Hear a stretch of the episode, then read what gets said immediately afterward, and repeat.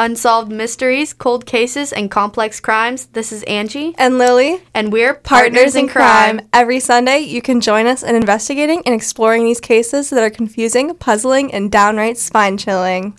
Today, we're investigating the case of Rochelle Robinson and Michael Johnston. These two were in their mid 20s. They were from Tacoma, and Robinson was actually 19. Yeah, so um, this was in the 90s, 1994. And um, Rochelle and Michael were having an affair. Yeah, so Michael was married and he had kids, right? Yeah. Yeah, he had kids, Two. but he was having an affair with Robinson, and they would often play Magic the Gathering together. Yeah. So they were playing Magic the Gathering the night they were killed. Um, Johnston was found by uh, Robinson's car with a gunshot wound and slash wounds. But Robinson was found five miles away under a cardboard box. She had much more violent wounds, Yeah. uh, lots of stab wounds and slash wounds, and she was also wearing Johnston's t shirt inside out. So, um, according to forensic evidence, Michael was handcuffs, handcuffed, and then forced to kneel in front of the car. Um, I think the the main target of the crime was Rochelle. Yeah, Rochelle was definitely the main target, and I think it was a crime of passion. That's one of the main theories. But, oh, sorry. You're good. Well, because hers were her wounds were a lot more violent. Yeah, they were a lot more violent, and um, Michael just seemed like a passive victim. Mm-hmm.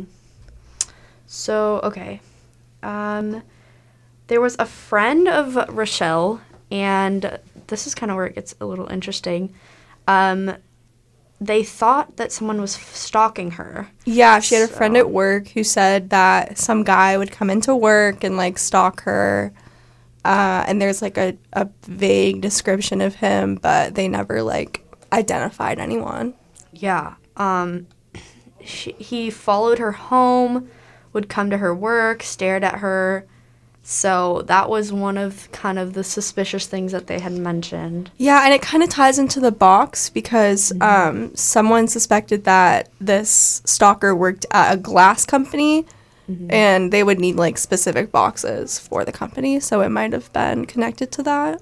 Yeah. Um, so after the murder, Michael's wife, who he had been cheating on, yikes, um, he or she hired a private investigator named Jim Wright.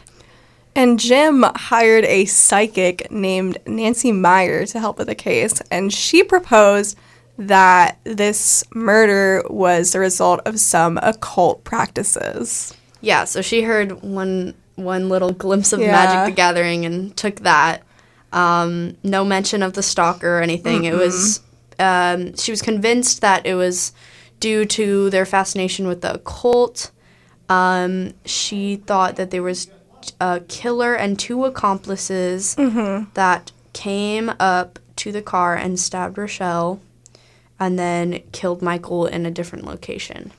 Yeah. So the police, though, um, this sounds a little bit more realistic. Yeah, they kind of disregard. Yeah, that. she she's kind of not really a credible source, but um, so yeah, like you said, the cardboard box was kind of an interesting point because um, it it was kind of strange. Like Yeah, and it was there's um evidence that was brought to the site by the killer, so Mm-hmm. it wasn't already at the site of the murder. Yeah, so it could indicate, um, you know, what the killer may have been, what his occupation may have been. Yeah. Um, But as of now, uh, it still remains unsolved. There are no like concrete suspects. Yep. And um, it was, I mean, to me, if we're talking about what I think, um, I mean, the stalker sounds pretty. Yeah, that sounds like the most the most viable option. Yeah, I mean, you know, like the they say that it's usually the people that you know or have seen before, and not some random person. yeah, Um, maybe an ex boyfriend. Um, Right. But yeah, So still remains unsolved. Yeah, and that's the case of Michael Johnston and Rochelle Robinson. And then another case in Washington is the Dan Cooper case. This yeah, one is so really we're going to talk about the. Dan Cooper case. So this was in the 70s, so a bit Yeah, it was. Mm-hmm. Thanksgiving Eve, 1971. And so a man called Dan Cooper uh, came to the Northwest Orient Airlines in Oregon. Oh, maybe this isn't. But he flew to. Oh, okay. I was like, um. So he uh, bought a one way ticket on Flight 305. Um, yeah, to Seattle, Washington. A little too close to home. in SeaTac. Yeah. And began began one of the greatest unsolved mysteries in FBI history. So, yeah, this is a big big one that stumped the FBI. Yeah, so he demanded 200,000 uh, four parachutes and a fuel truck to be waiting for him when he landed in Seattle, and the airline agreed. Yeah. So, they in all the sources we researched, it described him as a man in a suit, mid 40s, um, black tie, white shirt, unassuming. Um, and he handed the lady with uh, a note, the stewardess, a note saying that he had a bomb. So he hijacked this flight, and after landing in SeaTac, he kept some of the crew members, but he let the rest of the people go. Um, and he had the passengers give him money and supplies, and then set the pilot on a course to Mexico City. And somewhere between Seattle and Nevada, Dan Cooper parachuted out of the plane, and he was never found again. Yeah. So no one ever found any real leads on this, honestly. Um, apparently, the FBI had a 40 foot long file on the case, considered over thousands of suspects, but none of them have been charged. Um, there was one person named Richard Floyd, Floyd McCoy.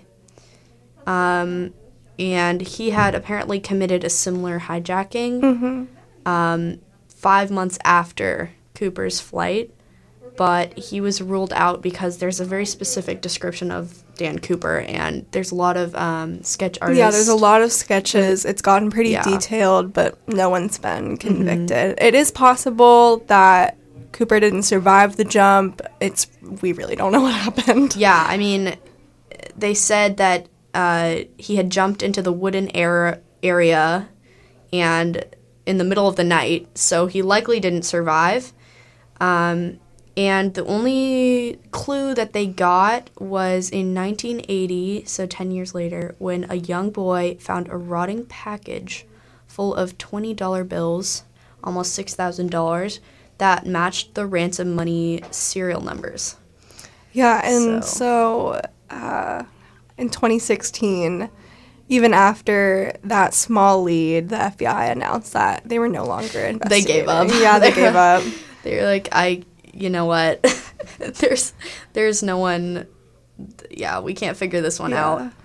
Um, there's, I mean, this one has been uh, captivated a lot of people's attention. Yeah, it's really Um, interesting. yeah, I saw a bunch of like uh, experts, quote unquote, online that have been trying to track this case down. Yeah, there's a lot of threads on theories and stuff. Yeah. Um, but other than that, it is still unsolved. Yeah. So thank you for tuning in to our first episode of Partners in Crime. Thank you. Um, we will have many more to come on Seattle. Uh, probably next week we'll talk about serial killers, some more famous cases. Yeah, maybe some Ted Bundy. Yeah. Zodiac. Yeah. So we'll definitely get into that. Hopefully you'll tune in uh, next week. So thank you. See ya.